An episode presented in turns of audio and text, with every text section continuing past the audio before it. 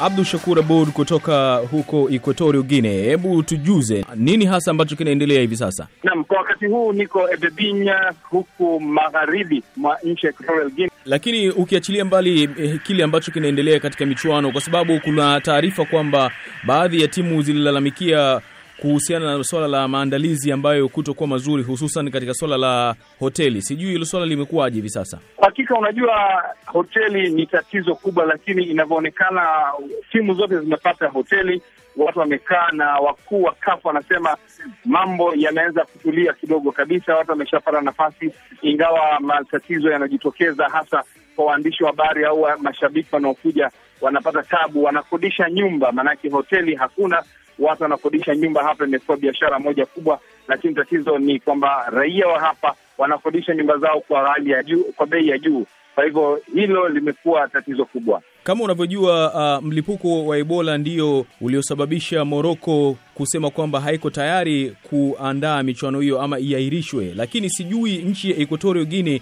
wamejiandaandaa vipi, ama kuna vitu gani ambavyo vinafanyika kuhakikisha kabisa kwamba wale wanaoingia hawawezi kuleta mlipuko wa ugonjwa wa Ebola. Kwa hakika inabidi Equatorial Guinea isifiwe kabisa namna ilivyoandaa michuano hii, kwa sababu imekuwa na uwezo wa kualika madaktari kutoka upande wa Ebola. Tunapozungumza madaktari kutoka Cuba na Misri ndo wanasimamia zoezi lote la Ebola, wakisaidiwa pamoja na idara au shirika la afya duniani. Sote tukiwasili tu kwenye uwanja wa ndege, mara moja unapimwa hali yako ya joto, alafu ukiwasili pale unapewa sabuni, unaosha mikono yako. Halafu katika kila uwanja wa mchezo ukiingia uwanjani, kuna sabuni zinawekwa pale, watu zile sabuni za sanitizer, watu wanakosha. Alafu tatu ni kwamba katika miji yote kumewekwa mabambo yanayoeleza namna ya kupambana na Ebola, na isitoshe kuna magari yanayozunguka mjini kueleza Ebola ni kitu gani. Kwa hivyo kwa ujumla wamejitayarisha vizuri sana, kama upande wa usalama katika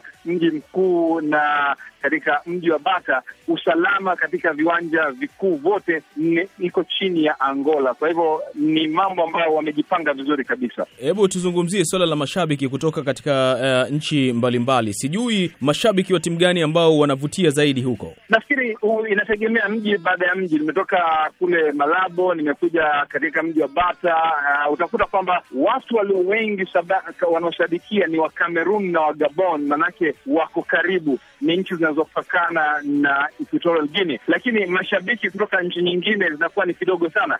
Hivi sasa hapa katika Ebebinyi naona mashabiki wa DRC wamekaa upande kule, na ninaona mashabiki wa timu ya Zambia vile vile wamekaa, lakini sijaona katika viwanja vingine mashabiki ambao wametoka nje. Sidhani kama wako wengi, maanake kulikuwa na tatizo moja kubwa sana ya kutolewa visa, wengi hawakupata visa kabla ya mchezo. Uh, wachezaji ama makocha ama makapten ama manahodha wa timu hizo walisema nini? Nini ambacho wame, wanakitarajia? Kitu ambacho kilinifurahisha ni jana katika mchuano kati ya Equatorial Guinea na Burkina Faso kocha wa Burkina Faso amesema ni sina la kukwambieni jamani, maanake mi sijaelewa mikakati na mbinu zilizotumiwa, ilibidi Burkina Faso ishindwe. Sijui walikuwa na uoga wachezaji wangu, sijui walikuwa na nini, lakini pengine ni nuksi upande wangu mimi. Kwa hivyo siwezi kukwambia kitu ambacho makocha na watu wengi wanazungumza hapa. Ni maajabu kwamba mbona michuano hii